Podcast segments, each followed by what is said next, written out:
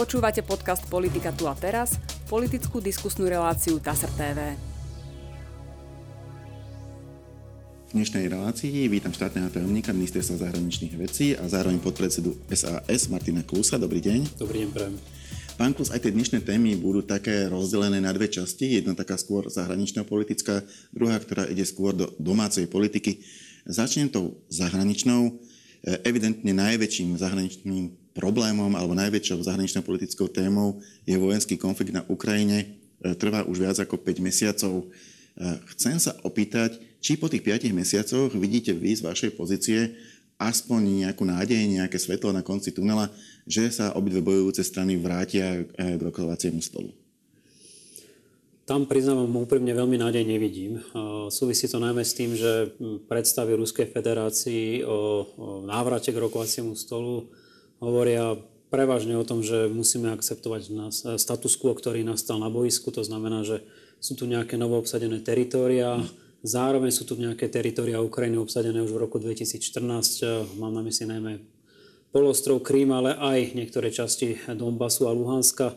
A s týmto pochopiteľne ukrajinská strana nedokáže pracovať ako s niečím, čoho by sa mohla vzdať a prísť k rokovaciemu stolu. Čiže zatiaľ veľký priestor na e, začatie nejakých mierových rokovaní bohužiaľ nie je. E, a o to viac, keď sa pozrieme na výroky, osobitne z ruskej strany, ktoré hovoria jasnou rečou, že špeciálna vojenská operácia, ako to nazývajú, ešte neskončila a tým pádom sú pripravení pravdepodobne na ďalšiu eskaláciu konfliktu a aj tie vojenské informácie, ktoré nám prichádzajú z východu, Ukrajiny a z juhu Ukrajiny hovoria pomerne jasnou rečou, že Rusi rozhodne ešte nepovedali posledné slovo.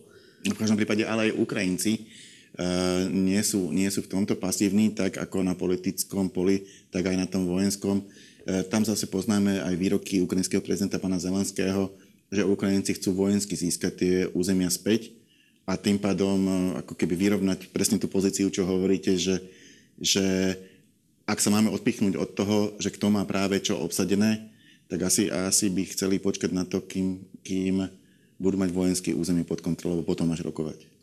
No v tej zmesi zlých správ samozrejme nájdeme určite aj tie dobré a tá dobrá správa je, že Ukrajina je po 5 mesiacoch konfliktu je schopná sa brániť. A to, čo naznačil prezident Zelenský, a teda, že by mohlo dôjsť k nejakému protiútoku a snahe dobiť stratené územia, to vo veľkej miere ale súvisí aj s tým, do akej miery budú mať Ukrajinci hlavne technické prostriedky na to, aby sa do takéto protiofenzívy mohli pustiť. Aj s tým je potom spojená tá permanentná žiadosť Ukrajiny, e, nás, západných e, krajín, aby sme dodávali ďalej e, vojenský materiál, ktorý by mohol na takéto niečo poslúžiť. Ukrajinci zároveň trénujú značnú časť svojej mužskej populácie, pretože tam na rozdiel od Ruskej federácie došlo k všeobecnej mobilizácii a teda nasvedčuje to tomu, že by sme mohli mať e, dočinenia ešte počas leta, najneskôr začiatkom jesene, aj s celkom iným charakterom vojenského konfliktu, na aký sme boli doposiaľ zvyknutí, ale hovorím, vo veľkej miere to závisí od e, materiálnych zdrojov, ktoré bude mať ukrajinská armáda k dispozícii, pretože e, stále tá prevaha vojenská je jednoznačne na ruskej strane. Aj z týchto slov vyplýva, že zatiaľ, zatiaľ samotná diplomácia nemá veľké slovo pri, pri riešení tohto, tohto konfliktu. E, ešte možno mám tu, mám tu výhradu pána Laurova, ministra zahraničných vecí Ruskej federácie, ktorý tvrdí, že tá neochota rokovať je jednostranne na ukrajinskej strane. No, tu sa vraciam k tej prvotnej odpovedi, že no, oni si predstavujú, že by ktorýkoľvek prezident alebo minister zahraničných vecí bol ochotný prísť sadnúť za rokovací stôl, keď už tá prvotná požiadavka proti strany hovorí jasnou rečou a teda, že musíte sa vzdať časti svojej suverenity nad územím, ktoré je medzinárodno právne vaše, no ja si to neviem predstaviť. Ja neviem si predstaviť, aký súdny politik na Slovensku by išiel rokovať o miery, kedy by sme mali obsadenú časť slovenského územia, ktoré by sme sa týmto rokovaním vlastne, vlastne mali dobrovoľne vzdať. Čiže ja tu Ukrajincov úplne chápem, že ak je takto nastavené to vstúpenie do mierových rokovaní, tak je v podstate neperspektívne od samého začiatku.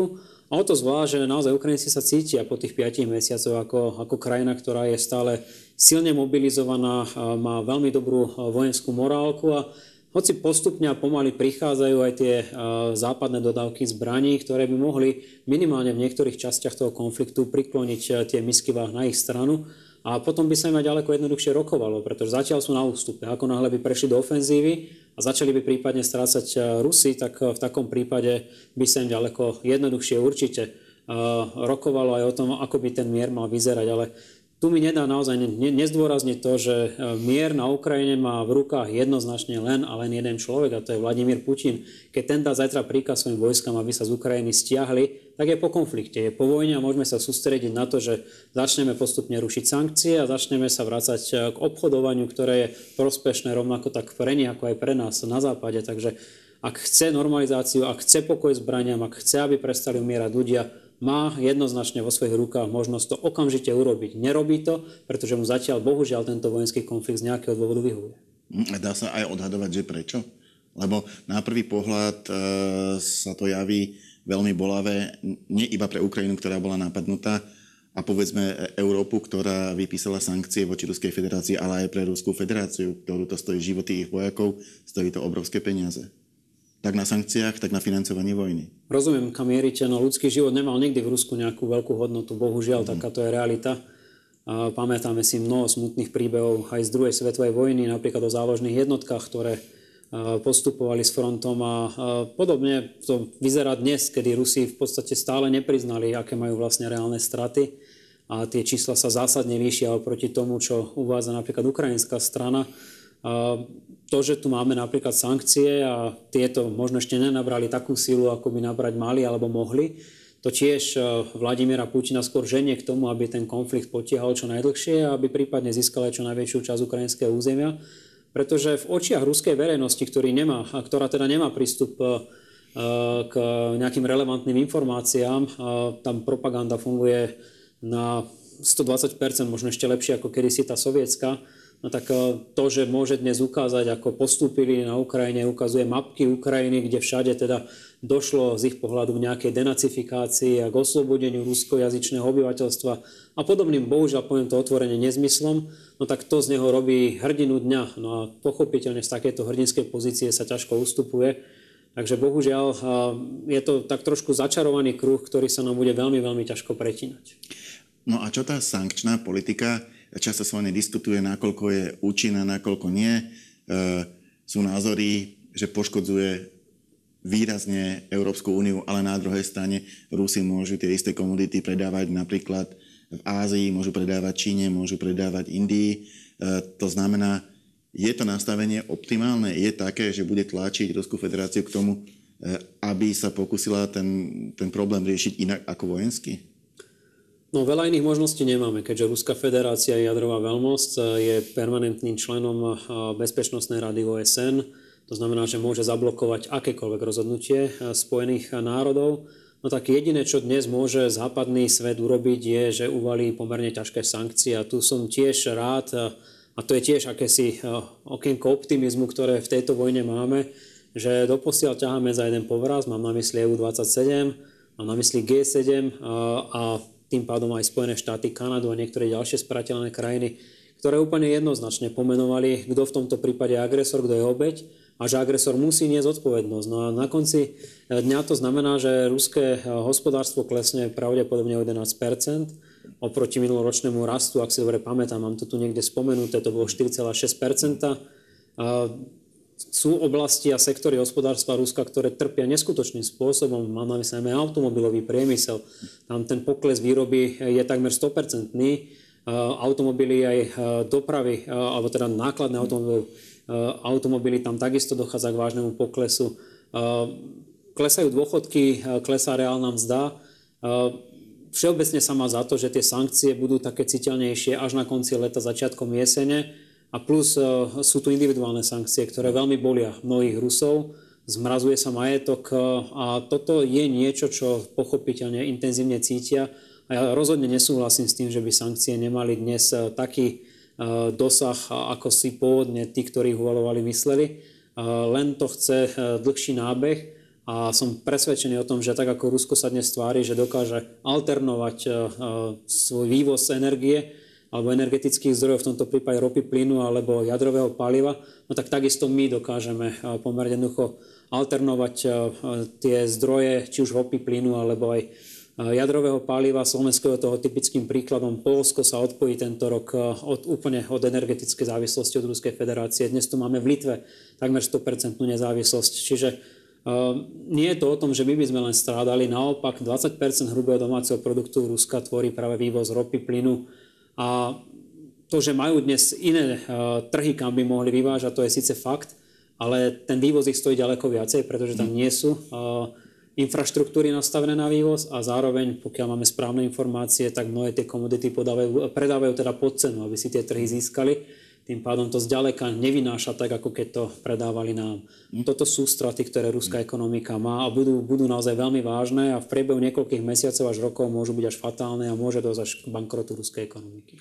Otázka je, a už ste to načali, tie sankcie vo vzťahu k Slovensku. My sme v špecifickej situácii, pretože naozaj naša ekonomika bola nastavená do značnej miery na, na rúske zdroje, aj keď povedzme od toho roku 2014 sa urobili nejaké opatrenia najmä v oblasti plynu, aby sa to diverzifikovalo, ale v princípe už teraz sa snažíme vyjednávať s Európskou úniou e, rôzne výnimky z týchto sankcií, e, aby sme mohli e, nejakým spôsobom ešte stále využívať rúske súroviny. Sme schopní zvládnuť aj situáciu, keď nie Európska únia, ale samotná Ruská federácia zastaví predaj týchto komodít Slovensku? Musíme počítať aj s touto alternatívou. Nebolo by ľahké to zvládnuť, stále je tu nejaký prítok plynu, respektíve ropy. A je dobré, že nám zatiaľ zostali aj rôzne formy výnimiek, pretože sme boli bohužiaľ jedna z tých najviac závislých ekonomík na ruských energonosičoch. Na druhej strane nikdy nebola lepšia príležitosť sa keď nie odpojiť, tak eh, dostať aspoň k nejakej alternácii uh, ruských Aby sme neboli závislí, aby sme aby si mohli vybrať odkiaľ. Presne tak. Keď si budeme môcť vyberať, eh, tak aj tá cena potom pre nás bude o mnoho ľahšia a lepšia. Čiže ak dnes je Európska únia nastavená na to, že ideme plne solidárne do procesu diverzifikácie a žiadna ekonomika neutrpí nejakým zásadnejším spôsobom, pretože si navzájom chceme pomáhať, tak toto si myslím, že je príležitosť, ktorú musíme za každé okolnosti využiť a naozaj obchodovať eh, s krajinou, ktorá dnes eh, vraždí v susednej krajine, eh, nie je správne ani z etických dôvodov. Takže ako náhle sa tento konflikt skončí, ako náhle Rusko zaradí spiatočku a začne sa správať ako zodpovedný, ani ako darebácky štát, môžeme sa opäť začať rozprávať o budúcnosti obchodu, ale v tejto chvíli je správne sa čo najrychlejšie odpojiť. Hm. Mám tu poznamenané ešte dve otázky, ako keby k slovenskej zahraničnej politike, k tomuto konfliktu. Jedna je tu konkrétna. Ruská vláda aktualizovala zoznam cudzích štátov, ktoré vykonávajú nepriateľské akcie voči ruským diplomatickým a konzulárnym misiám v zahraničí, to citujem zo správy TASR, uh-huh. a zaradila naň Grécko, Dánsko, Slovensko, Chorvátsko a Slovensko. E, vzhľadom na to, že Slovensko zase nemalo posledné roky nejaké zlé vzťahy s Ruskou federáciou, e, toto je jedna z prvých takých známok, e, keď nám vyjadrili vyslovene nepriateľsky nepriateľský postoj, respektíve náš zaradený na nepriateľský zoznam. E, chcem sa opýtať, ako to hodnotíte e, a potom, či bude aj Slovensko robiť nejaký zoznam alebo nejaké recipročné kroky. No je hlavne škoda, že sa niečo takéto deje. A to nielen z hľadiska obchodu, ktorý sa vyvíjal e, pomerne slubne v minulosti s Ruskou federáciou, ale z hľadiska blízkosti národov.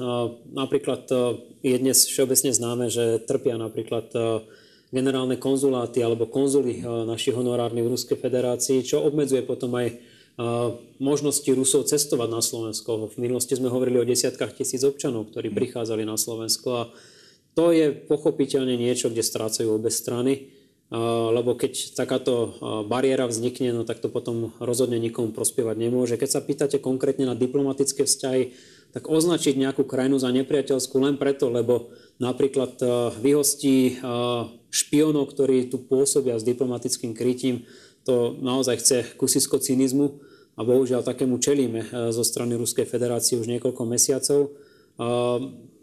Je to to, čo sa udialo aktuálne, skôr eh, otázka reciprocity z ich strany.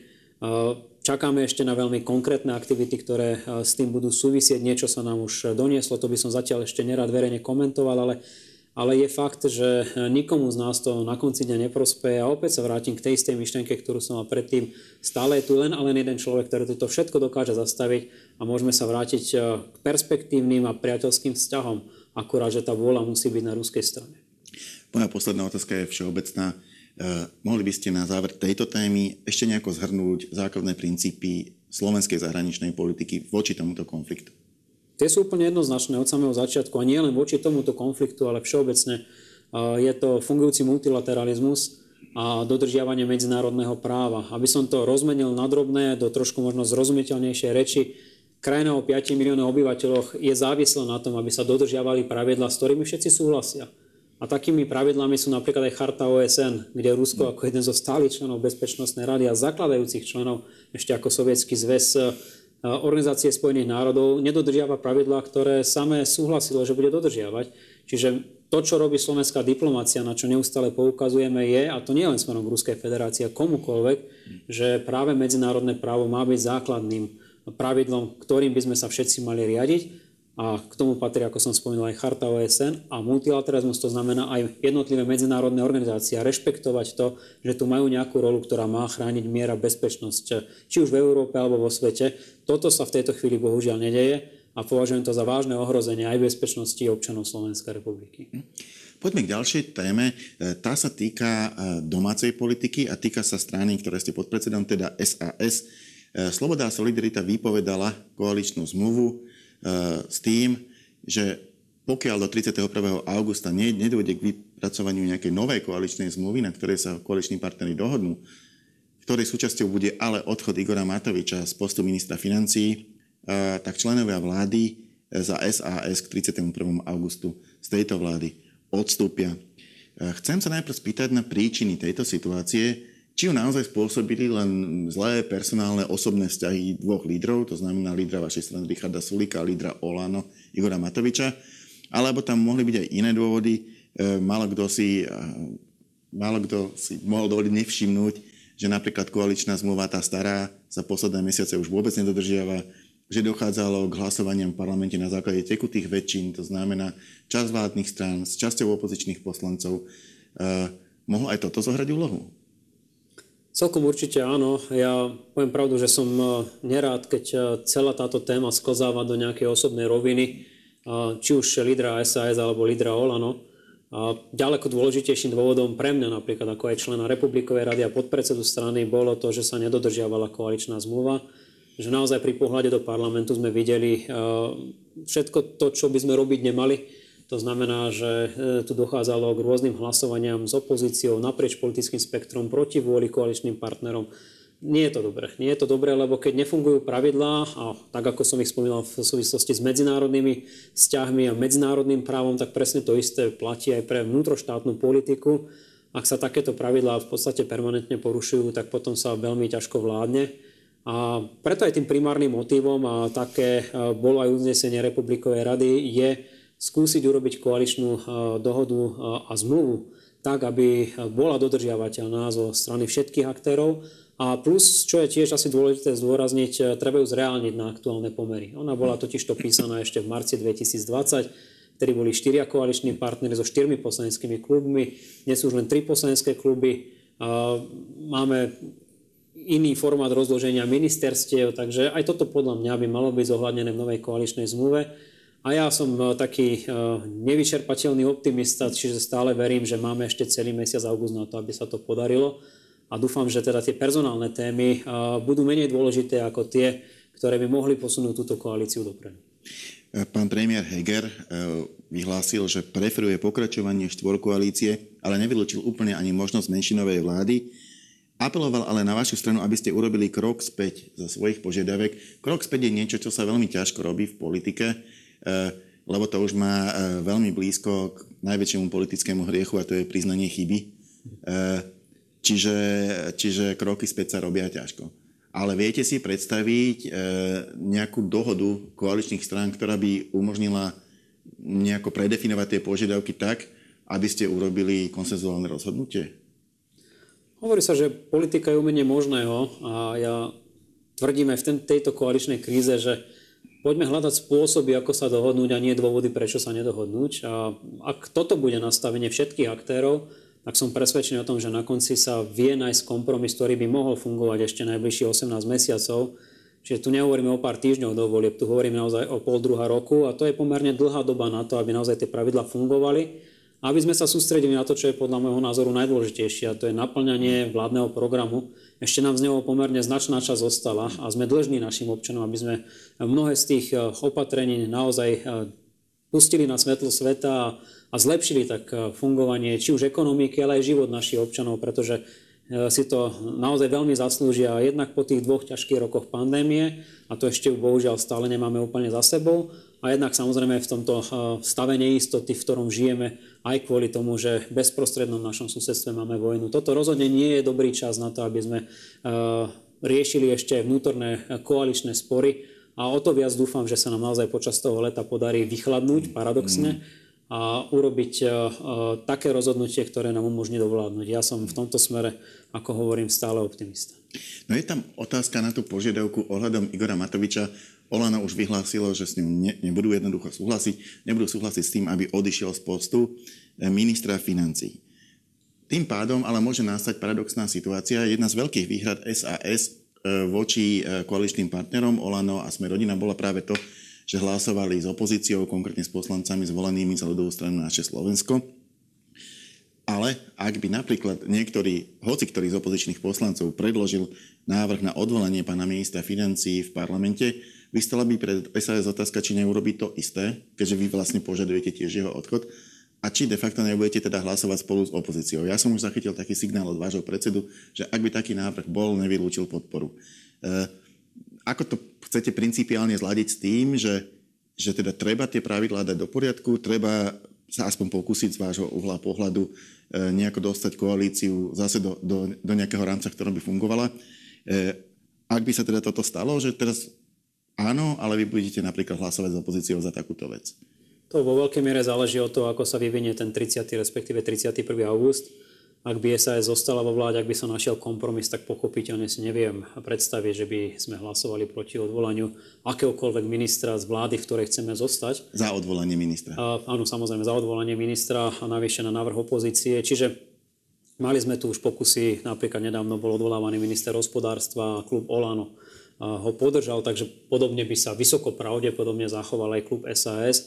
V čase, kedy by už bolo po odchode ministrov mm. z vlády a kedy by sa formálne SAS presunula do opozície, sa dá teraz ťažko vylúčiť akýkoľvek scenár a ja predpokladám, že k tomuto by ešte musela zasadnúť aj Republiková rada strany a aj vedenie strany, aby sme si rozdiskutovali, aké majú byť tie naše ďalšie kroky, či smerovať napríklad naše aktivity k predčasným voľbám, alebo či budeme v nejakej podobe ochotní podporovať menšinovú vládu a či takáto podpora by napríklad so sebou niesla aj náš záväzok, že nebudeme hlasovať spoločne s ostatnou opozíciou, v tomto prípade naozaj veľmi radikálnou opozíciou, za odvolanie niektorých členov vlády. Takže e, aj tam je pomerne ešte široký priestor na hľadanie e, nejakého kompromisu a, formovanie nejakej, nejakej spoločnej pozície, lebo pre mňa osobne e, by bolo mimoriadne zložité, ak by som sa vrátil do parlamentu, hlasovať za odvolanie ľudí, s ktorými som niekoľko rokov strávil spoločne v exekutíve a neboli len zlé časy.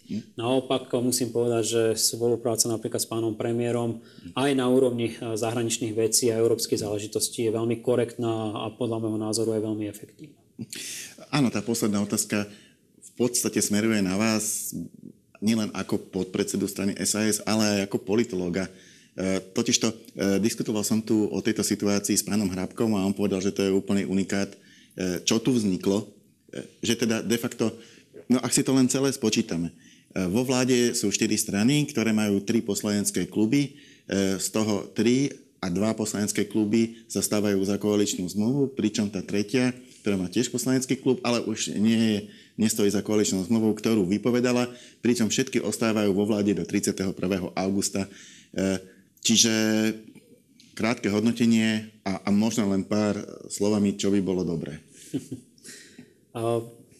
Mám pomerne pravidelné stretnutia s rôznymi rezidentnými veľvyslancami zastupujúcich rôzne akreditované štáty na Slovensku. Napríklad včera som mal obed s veľvyslancom Japonska a on sám zdôraznil, že naozaj Slovensko rozhodne nie je krajina, ktorej by sa nudil.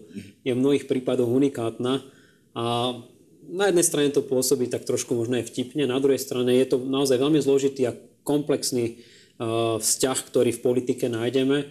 A ako som hovoril, politika je vo veľkej miere umenie možného. Čiže aj to, že ešte stále tá koalícia funguje, ešte stále tu máme aj veľmi konkrétne politiky, ktoré mm realizujeme. Napríklad včera sa podarilo Slovensku vyjednať veľmi zaujímavú výnimku z hľadiska spotreby plynu a ja som veľmi rád, že pritom bolo ministerstvo hospodárstva spoločne s našim ministerstvom zahraničných vecí a európskych záležitostí. To svedčí o tom, že stále máme funkčnú vládu. Len dopoviem, o čo išlo. E, je to tiež výnimka, aby sme nemuseli pre náš priemysel aj my zaviesť to zníženie o 15%. O 15%, presne tak. A toto je dôkazom toho, že robíme v prospech občanov, robíme v prospech nášho priemyslu, v prospech zamestnanosti na Slovensku a kiež by to tak bolo aj po 1. septembri 2022. Ďakujem pekne, to bola posledná otázka, posledná odpoveď našej dnešnej diskusie s Martinom Klusom. Ďakujem pekne za pozvanie. A my sa v našej relácii stretneme opäť na budúci týždeň. Dovidenia.